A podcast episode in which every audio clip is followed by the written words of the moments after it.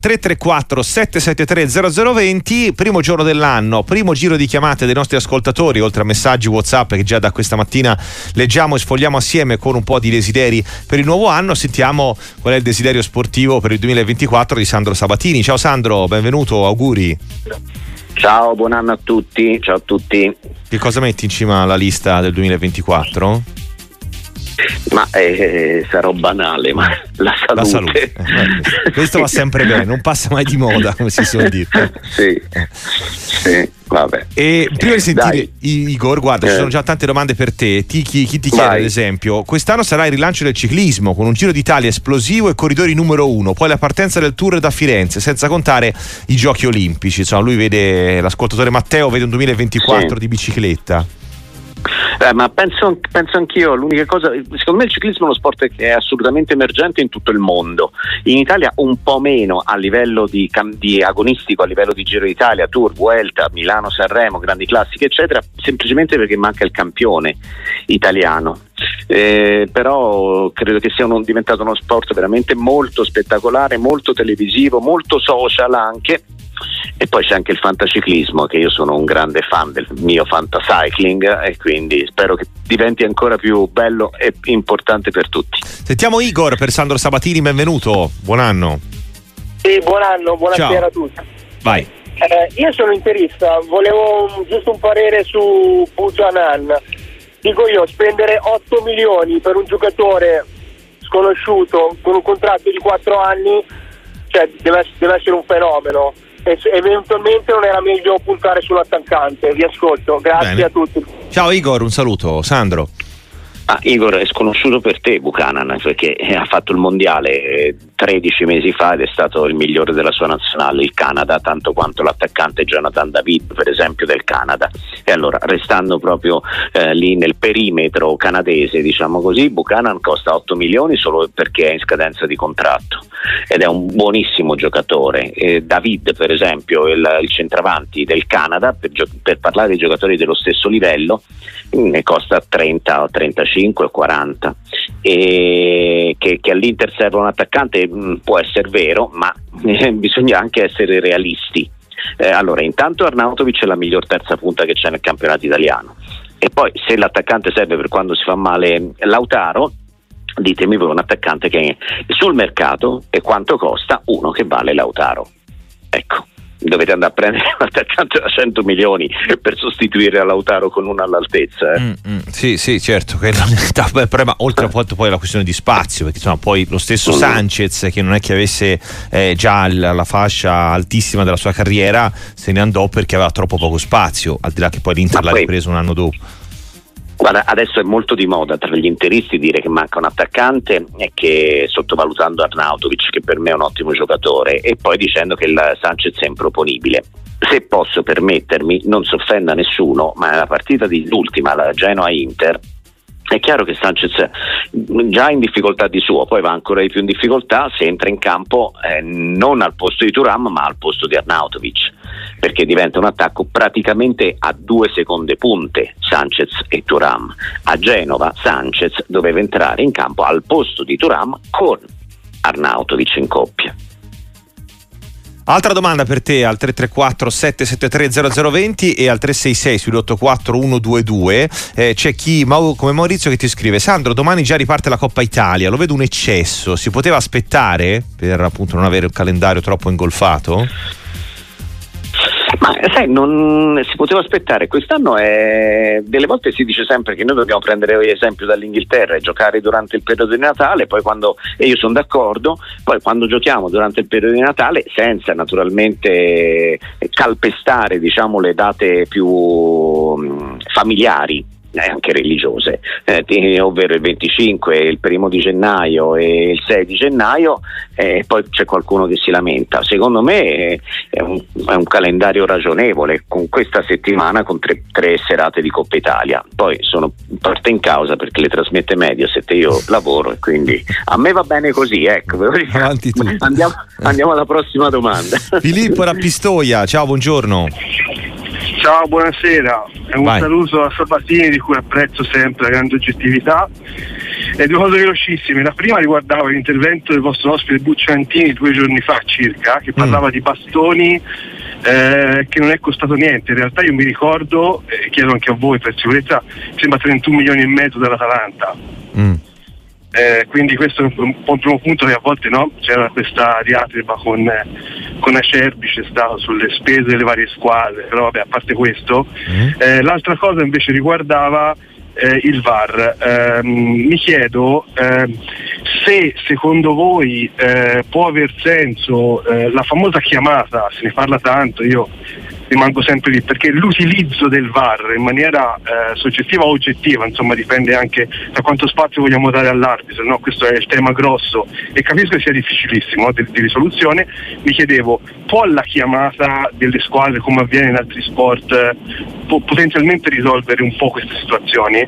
Tutto mm. qua è una suggestione. Grazie okay. ciao ciao Filippo, auguri, ora poi allora, magari partiamo, con Marco. Filippo, eh, sì, sì. No, par- par- partiamo da questo caro Filippo, intanto saluto a te. A- a mm, Montegatini e a Pistoia, a tutta la Val di Nevole. A proposito di Pistoia, dai un saluto anche a Irrati, che però non credo che abiti a Pistoia, abita più in Val di Nevole, perché lui al VAR, l'episodio ultimo del VAR è quello di, di Bissec in Genoa Inter. Il problema non è la chiamata dalla panchina, perché provate a immaginare se c'è, supponiamo, l'arbitro che lascia andare, il VAR che non dice niente, e poi la panchina dice no, no, no, no, VAR, VAR, VAR eh, ho capito, ma fai, fai giudicare di nuovo al VAR un episodio che è già stato giudicato sia dall'arbitro sia dal VAR. Quindi io mh, mm, come idea la sperimenterei, ma mm, vedrete, mm, cioè si vedrebbe poi un, qualcosa di comico, comico, perché se il VAR deve essere a chiamata dopo, su un episodio che è già stato valutato, come fa un allenatore o, gio- o il capitano a far cambiare idea a un arbitro e a un VAR che hanno già giudicato, già visto e già sbagliato, eventualmente come il caso di Genoa Inter, è praticamente impossibile secondo me. Poi magari in qualche torneo estivo eh, ci si può togliere anche la soddisfazione, ma secondo me non cambia nulla col VAR a chiamata. Eh, proprio per il motivo che è una terza chiamata dopo che le prime due sono andate a vuoto praticamente. Per quanto riguarda Bastoni io non ricordo ma Bastoni è arrivato a caro prezzo, non è arrivato gratis. Acerbi invece è arrivato a 4 milioni. In generale le parole, non so quello che ha detto Bucciantini, che comunque lo saluto e gli faccio tanti, tanti, tanti auguri anche a lui eh, attraverso Radio Sportiva, eh, perché Bucciantini mi, mi, mi piace tanto come, come, parla e come racconta il calcio, N- mi piace tanto come gioca e come parla Acerbi. Mm-hmm. Eh, ma nell'ultima uscita eh, si è un po' confuso perché ha parlato del mercato di Chiesa, se non sbaglio, di quattro anni fa e quello di, di Bremer. Sì, ha mescolato e... un po' le annate, diciamo, le Vlaovic. Eh. E Vlaovic ha mescolato le annate. E poi rendiamoci conto di una cosa. Allora, Chiesa, la Juventus comprò Chiesa pagando. Eh, Bremer arriva eh, con la cessione di Delict, eh. cioè esce Delict per 70, entra Bremer per 50. Non è che arriva Bremer ad aggiungere ad aggiungersi ai titolari. E tutto sommato anche Vlaovic è così, perché Vlaovic esce con i soldi di Bentancur e Kuluseschi, più, eh, una, più la, la, la, mancetta, come si fa con i figlioli a Nasale. Però mm, cioè, dire che, che, la Juventus ha speso 200 milioni così all'improvviso a Cerbi, secondo me ha fatto un po' di confusione. E mi sembra, mi sbaglierò, che l'Inter non stia gestendo molto bene il sottile gioco psicologico della Juventus, perché la Juventus è dall'inizio dell'anno che dice l'Inter è più forte e chiunque dice che l'Inter è più forte, l'Inter anziché essere orgogliosa di questo, la prende come, una, come un qualcosa a cui ribattere. Io penso che si stia lo, logora, rischi di logorarsi l'Inter se continua a dire no, non è vero che siamo più forti, noi siamo più... no, non è vero, non è vero, eh, perché mi, mi sembra che stia lo stia patendo questa cosa. L'Inter deve giocare con orgoglio, con uh, eh, la testa, con uh, la convinzione, con la consapevolezza che è sotto gli occhi di tutti è la squadra più forte. È la squadra più forte ed è meritatamente in testa alla classifica. Eh, eh, non, non, è un'offesa dire che l'Inter è più forte delle altre. Poi sulla carta, poi sul campo chissà che cosa può succedere, ci mancherebbe altro, chissà quali saranno le rose a disposizione degli allenatori adesso, da gennaio in poi, oppure da febbraio in poi, quando ci sarà il doppio impegno con le coppe europee. Queste sono tutte variabili, ma a, a bocce ferme, come si diceva una volta, credo che l'Inter debba essere orgogliosa di essere la squadra più forte, senza se e senza ma, testimoniato dalle chiacchiere nostre che contano fino a un certo punto, ma testimoniato anche dalla classifica. Eh, che poi, poi sentiamo anche Massimo, no? bisogna deciderci, eh. Sandro, se su questa situazione del mercato cioè, eh, eh, c'è una bella differenza se te, come spiegavi bene, spendi dopo che hai ceduto e quindi reinvesti dei soldi mm. o se tiri fuori dei soldi extra. Cioè, per intendersi, mm. l'Inter quest'estate, ad esempio, ha investito su Frattesi e Pavar, ma sono eh, eh acquisti finanziati da delle cessioni, quindi vale il discorso certo. che facevamo su Delict Bremer, cioè il discorso è quando sostanzialmente la campagna acquisti sigla un segno meno, che vuol dire che tu hai tirato fuori dei soldi extra per acquistare dei giocatori giocatori o comunque per allargare eh, la rosa. Esattamente, esattamente, proprio così. L'ultimo mercato, ora, io non, non, voglio fare la polemica con Acerbi, ci mancherebbe, ma l'ultimo mercato l'Inter l'ha fatto spendendoli, eh, soldi, anche qualcosina di più di quello che aveva incassato perché Frattese è costato un po' di più dei soldi incassati da Brozovic. Da Geco e da Lukaku non sono arrivati soldi, da Skriniar non sono arrivati soldi, eh, insomma, Pavar è costato 30 milioni, non è costato 3 euro. Ecco. Bissek, che secondo me è un grandissimo acquisto dell'Inter, io non pensavo fosse così bravo, è costato comunque 7 milioni, è eh, un ragazzo di 20 anni che è costato 7 milioni. E Turam è arrivato a zero. Sommer, eh, due spiccioli è costato anche Sommer. Poi dici, eh, stai venduto Onana a 50. Certo, con i soldi di Onana hai comprato eh, Bissek, Pavard e Sommer praticamente e ti è avanzato anche qualcosina. Con i soldi, quel qualcosina lo hai investito su Frattesi e così eh, con le cessioni di Onana e di Brozovic hai, hai praticamente finanziato quasi tutto il mercato. E va bene così, complimenti, assolutamente. Questi sono i numeri, non sparare 200 milioni a caso, ecco. Altra domanda per te, ci portiamo a Bologna da Massimo, buongiorno.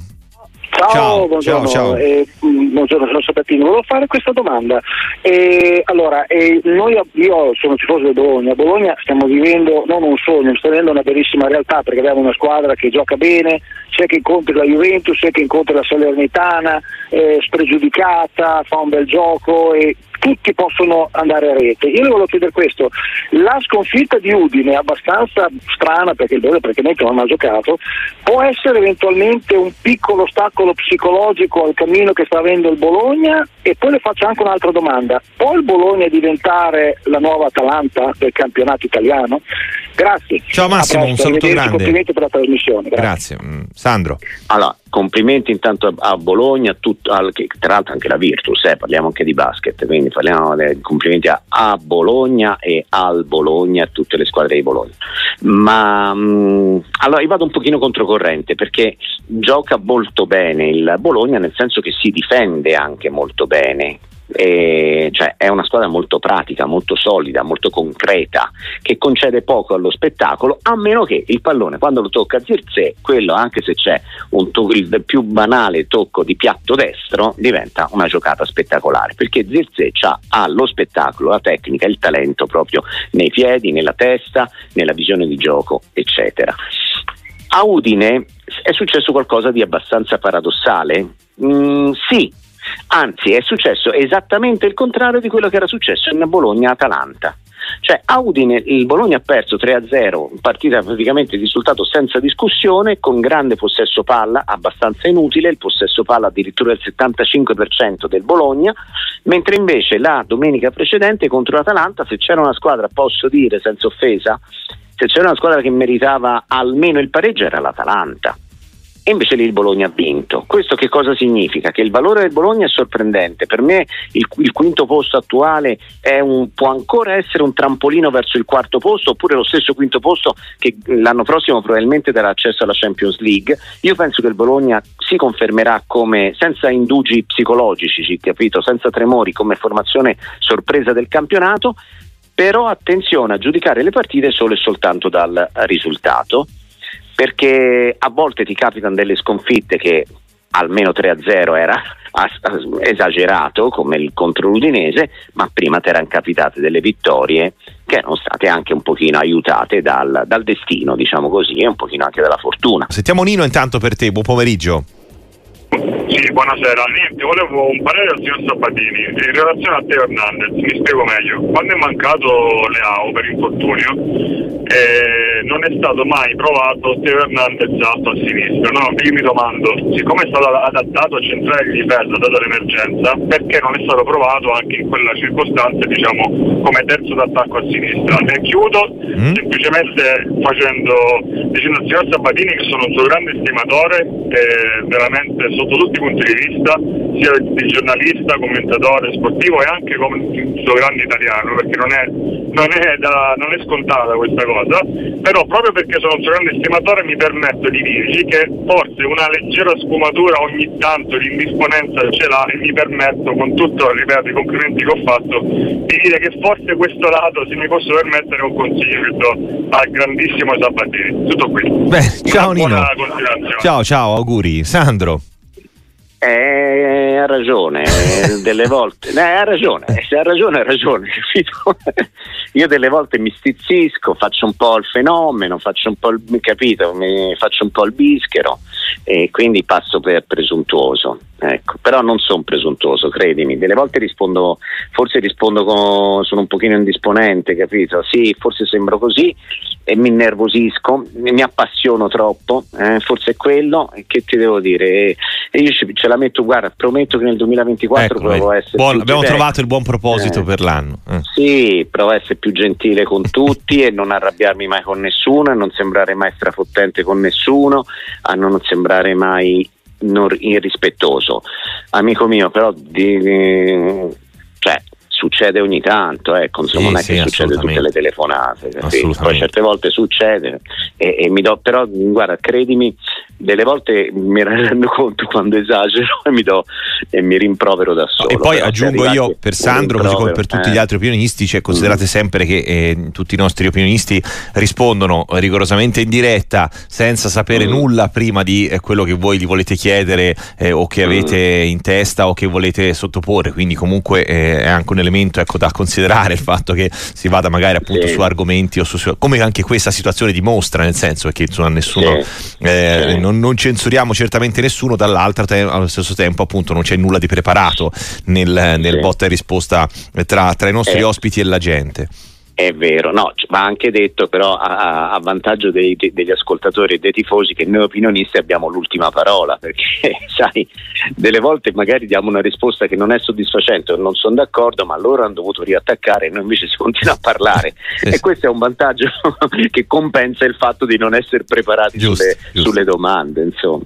Per il resto su Teo Hernandez, guarda, Teo Hernandez è, è difensore centrale per emergenza, una vera e propria emergenza. Quando manca Leao non c'è stata perché anche per via del mercato gli anni scorsi un paio di volte c'era stato quel dubbio ma Pioli non, non lo vede. Pioli vede bene Hernandez quando a 50 metri di rincorsa prima di arrivare ad essere pericoloso. Se gli accorci il campo a Teo Hernandez secondo me perdi un po'. Ecco, questa è l'impressione. Quest'anno, oltre a quell'impressione, c'era anche il fatto che comunque Pioli aveva a disposizione, che ne so, Okafor, Pulisic da far giocare lì e da, da provare lì. Ecco, quindi è, è una, una scelta dettata dal mercato e dall'emergenza.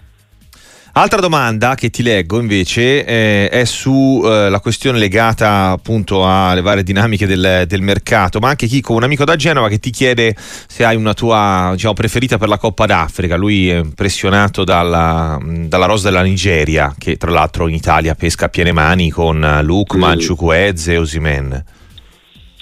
Sì, io non sono un grande appassionato di, di, Coppa d'Africa, dico la verità, anche perché l'ho sempre vista con un filo di antipatia, lo confesso, perché è sempre arrivata durante il campionato a togliere una ventina di giocatori alle squadre italiane, ecco, quindi non l'ho mai vista con grande simpatia. La Nigeria sono molto curioso, sono molto curioso di vederla, anche perché mancava l'ultimo mondiale e io ancora non mi spiego per come fosse possibile che la Nigeria eh, fosse assente all'ultimo mondiale con la formazione che si ritrova. Andiamo a vedere, però non guarda, lo dichiaro, eh, non sono tanto esperto di Coppa d'Africa. Ecco, Rosario per te dal Salento, ben trovato. Buonasera, Ciao. auguri, complimenti per la trasmissione. buon anno. Vai. Senta, eh, volevo fare una domanda al direttore. Che mm. cosa ne pensa di, di, questo arrivo a Salerno di Sabatini? C'è qualche speranza che possa arrivare qualche calciatore per questo calciomercato di gennaio disposto a sacrificarsi eh, speria- sperando in una salvezza difficile, da dire difficilissima? Grazie di tutto mm. e ancora auguri. Bene, ciao Rosario. Prego Sandro. Che, eh, penso tutto il bene possibile di Walter Sabatini, secondo me è, è un grande professionista, anche un uomo di, di, che fa calcio con uno spessore culturale non banale, diciamo così, tutte le volte che racconta del suo passato e non solo. Credo che farà tanto mercato, farà il mercato di due anni fa, del gennaio di due anni fa. Eh, non mi meraviglierei se ci fossero dieci entrate e dieci uscite o qualcosa del genere. Poi eh, da quando è arrivato lì è anche un po' di fortuna, eh, sono arrivati quattro punti per la Salernitana e vediamo se proseguirà così. Con, con, questi quattro punti anche la situazione della Salernitana è un pochino più rosea in vista della salvezza. Prima di questi quattro punti io l'avrei data proprio per spacciata, invece si è, si è abbastanza risollevata. Vediamo come andrà. Credo che farà un mercato molto vivace e poi sai se sarà buono o cattivo il mercato, se porterà alla salvezza o no, non lo so. Non lo so, vediamo. Altra riflessione invece con te, eh, ho tanti che ti salutano con, con, affetto, un discorso legato appunto ai conti di, di Inter e Juventus, eh, chi come Tiziano sottolinea Visse che comunque eh, c'è anche da considerare che 7 milioni pagamento in tre rate e parliamo dell'Inter capolista, cioè come a dire in realtà l'Inter comunque pur da, dall'alto della sua posizione fa comunque non operazioni eh, così faraoniche, anche un altro ascoltatore citava questo dato su, su Buchanan, parliamo comunque di una squadra sì. appunto, che pur essendo al comando o quasi negli ultimi anni non ha margine ecco, per avere chissà quali spese in nessuna delle sessioni, invernale o estiva. Sì, sì, ma guarda, io sul discorso del mercato, io provo a fare un discorso che, che è ovvio che non può accontentare tutti, però eh, c'è stata una risposta di Allegri a, quando gli è stato chiesto è, se voleva un centrocampista per il um, proseguo del campionato e Allegri ha detto no no il nostro mercato sarà il lavoro ecco è una risposta che se l'avesse data un guru del, del calcio e del lavoro, la tattica, le strategie, il gioco, lo spettacolo, eccetera, eccetera, sarebbe probabilmente diventata una, un titolo. E invece, siccome l'ha detto Allegri, eh, che è quel risultatista, cortomuso, contropiede, vergogna, il muro, eccetera, eh, il pullman, allora non conta nulla. Io credo che sia una bella risposta. E perché ne parlo? Non per fare la solita carezza d'Allegri, come magari pensa qualcuno, ma semplicemente perché sta passando nettamente in secondo piano un qualcosa che ha fatto molto bene la Juventus qualche anno fa, ovvero il progetto Under 23. La Juventus si, eh, e l'Atalanta e chi ha fatto bene il settore giovanile altre volte, perché ci sono state squadre che poi hanno eh, il vecchio Milan, de, de, de, il vecchio Milan del grande, il grande Milan di, di Silvio Berlusconi, era un Milan che aveva attinto a piene mani nel lavoro del settore giovanile. Ecco, in questo senso la Juventus si ritrova ad aver fatto mercato semplicemente con la crescita cauta, calma, eh, con, senza pressioni di un sacco di ragazzini che adesso sono credibili anche in Serie A, se non per giocare titolari, per essere degli ottimi cambi. Io credo che questo vada sottolineato anche per un motivo che probabilmente farà, non farà felici gli stessi Juventini, che è quello che sto per dire. Guardate che questa Under 23, il merito eh, non, va, non, è di Giuntoli, eh. il merito è di Federico Cherubini, di Togn- che, che, che, è ancora lì alla Juve, di Tognozzi che è andato al Granada, di Andrea Agnelli che ha creduto nel, in questo progetto e l'ha, e l'ha pilotato diciamo, nel, dopo un paio d'anni di assestamento, è diventato un progetto molto credibile. Io credo che, lo dico come lo dicevo per, per tutte le squadre, io credo che il progetto seconda squadra sia un, valga quanto un investimento su un attaccante, magari che delle volte è buono, delle volte non è buono, da 20 milioni all'anno. Se tu investi 20 milioni bene sui giovani e li fai giocare poi nell'Under 23 e li peschi quando sono pronti per la prima squadra, è il miglior acquisto di mercato che puoi fare.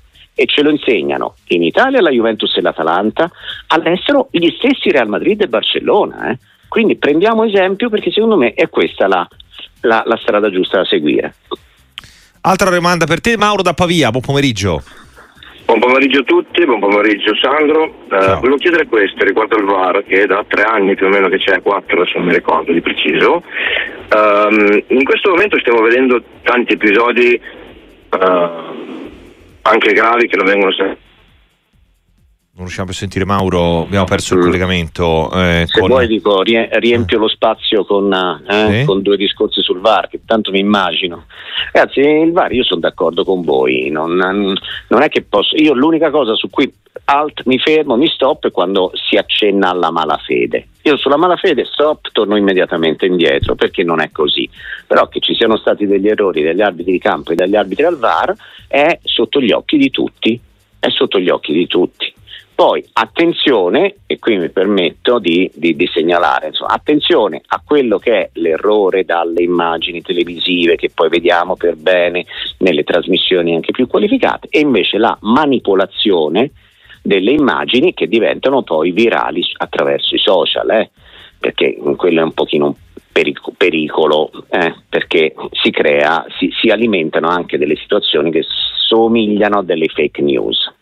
Proviamo, ci riproviamo con Mauro. Eh, rieccoci, ciao, ora ti sentiamo meglio. Sì. Ah, scusa, eh, è caduta la linea. Niente, riguardo al VAR che stavo sì. sentendo Sandro giustamente delle, anche di, delle immagini virali che poi si creano dei contesti abbastanza inutili, però quello che mi sovviene è il fatto che Rocchi Uh, debba cercare no, di migliorare anche fermando uh, gli arbitri che magari commettono degli errori o direttamente in sala dove poi veramente vengono fuori degli episodi a cui noi cristiani normali possono pensare anche a una malafede che molto ovviamente non c'è, ma che purtroppo loro magari involontariamente danno da pensare. Quindi io mi auguro che Rocchi e compagnia riescano comunque a migliorare ancora di più eh, questo sistema che serve, perché lo abbiamo visto tutti che serve, ma che purtroppo a volte eh, ti fa pensare male. Tutto qua, volevo sapere Sandro cosa ne pensava, ancora auguri e buon ciao, anno. Ciao, ciao, ciao Mauro, un saluto. Allora, intanto Mauro, anche a te gli auguri. E, dunque, in 18 giornate di campionato c'è stato, è stato introdotto Open Bar, no? che poi si vede Dazon e poi si vede attraverso i social sì, sì. Eh, dappertutto. Eh, c'è stato un episodio, ora ve lo riporto alla memoria, che fu eh, molto preoccupante. È l'episodio del gol annullato a Ken in uh, Juventus Verona, non quello della sbracciata su Faraoni che poi Faraoni resta in terra, si rialza, guarda e si ributta in terra. Quello è diventato più importante, ma in realtà secondo me era più importante l'episodio precedente, quando si sente dall'audio del VAR l'addetto al VAR che dice ma il frame, se metto un frame in avanti è fuori gioco, se metto un frame indietro è in gioco. E quello è passato abbastanza così, dice no ma sai un frame, un frame è praticamente una, neanche un secondo, neanche eh, un, pochi millesimi e, e, succede questo. Io credo che eh, quel caso lì sia assolutamente da tenere d'occhio. Cioè, quando si va a giudicare il fuorigioco ci deve essere una eh, precisione ancora più netta, nitida, precisa eh, su, sul fatto che non è intollerabile che ci sia un se se, stacchi, se giri la rotellina, ecco perché siccome poi bisogna immaginare la sala VAR di, uh, di uh, Lissone, sono, se tu devi agire su una rotellina manualmente praticamente, eh, se giri la rotellina uno scattino più in là è fuori gioco, uno scattino più di qua eh, non è fuori gioco. Ecco, questo deve essere curato in maniera più eh, precisa. Però quello che dico è, nel caso di Juventus Verona, si è poi sentito all'open bar che cosa era successo. Quindi affidiamoci comunque all'open bar eh, per vedere che cosa succede e se c'è un altro caso del genere in qualsiasi altro fuorigioco. Non basiamoci sulle elaborazioni artigianali o eh, con Photoshop de, de, de, fatte da, da, dai creator sui social, ecco tutto qua. Francesco Ramodno ti scrive cosa ne pensa Sandro di creare un girone a sé per squadre under 23 anziché togliere posti in Serie C ad altre squadre che vogliono partecipare. Per le eh, ma il girone a sé per ora è Atalanta-Juve, quindi un po'... È un po' è dura. Un po' poco, mm, è un po' dura. No, io Guarda, la, la, la, Serie C credo che benefici della presenza di Atalanta e Juventus Under 23, poi all'estero è così, quindi insomma non, all'estero fanno il campionato vero. No, poi altrimenti... la, riforma nasce per dire eh, perché se no il campionato primavera non è abbastanza Bravo. allenante e se giocano a tra di loro si cambia solo Bravo. il nome. Hai già detto tutto te, ah, vai, è giusto, è vero. Mentre Marco ti chiede per, eh, a proposito di desideri per il nuovo anno, oltre all'irrealizzabile campionato a 16 squadre, ho un sogno più realistico, cosa ne pensa Sabatini? La fine delle esultanze polemiche con dite davanti alla bocca, mani dietro le orecchie, eccetera, che poi non si sa mai con chi ce l'abbiano questi calciatori. Sì, non mi piacciono, non mi piacciono. Ma non mi piacciono anche perché poi c'è qualcosa di di strano, per cui l'esultanza con le, le mani dietro l'orecchio, da, da, il dito davanti alla bocca, eh, non vengono ammoniti. Se uno si toglie la maglia invece viene ammonito. Non ha senso, perché se uno si toglie la maglia e fa vedere i pettorali o la canottiera e non fa niente di, di male. è un provvedimento, quello dell'ammonizione per il giocatore che si toglieva la maglia, che venne introdotto, pensate un po', per eh, combattere Christian Vieri mm. che aveva un'azienda di moda sui Tears o qualcosa del genere sì, si sì. chiamava e lui si tirava via la maglia per far vedere il marchio e così il giorno dopo la domenica si faceva vedere il marchio e lunedì i negozi vendevano le magliette capito? Eh, ma venne introdotto solo per quello per evitare la pubblicità. Adesso non la fanno più la pubblicità. E anche arrivo a dire che io farei in modo che se fanno un'esultanza e vanno sotto la curva e fanno il giro e esultano insieme ai tifosi, io non la farei l'ammonizione perché tanto c'è il tempo di recupero. E quindi se fai un'esultanza entro un minuto fai un minuto tempo di recupero, magari oltre il minuto sotto la curva allora ci può essere anche l'ammonizione, ma io non la lascerei la voglia proprio di fare, di esultare sotto i tifosi, sotto le curve, anche perché come regolamento e come logistica è comunque eh, ci sono gli stati che sono diversi perché se esulti sotto la curva a San Siro e non vai fuori dal campo se esulti sotto la curva a Marassi non vai fuori dal campo, se, vai, se esulti sotto la curva a Torino allo stadio non vai fuori dal campo, se esulti sotto la curva a, all'Olimpico o a Napoli e vai fuori dal campo, eh, ma non... Eh, cioè, deve, diventa discriminante anche, sullo stadio. Eh, eh. certo, certo. Eh. Sandro, siamo arrivati in fondo a questo primo microfono aperto del 2024. Grazie come sempre, auguri ancora e a presto. Sì, no, fammi dire mm. buon anno ancora. L'importante è la salute, ma anche l'importante io credo che sia. Ehm, cioè pensare che si possa ragionare di calcio, mettiamoci questo buon proposito per tutti i microfoni aperti, per tutte le volte che ci collegheremo con Radio Sportiva, con una sportività e con una dolcezza eh, serenità. Fa, Serenità, esatto, con una serenità che ci può solo che far bene, anche perché eh, poi, cioè, fa, fate una cosa, siate tutti più dolci, più sereni voi e prometto anch'io di esserlo e non rispondere, come ha detto quell'ascoltatore in maniera stizzita, ok? Bene. Ciao a tutti Ciao e buon Sandro, anno. auguri.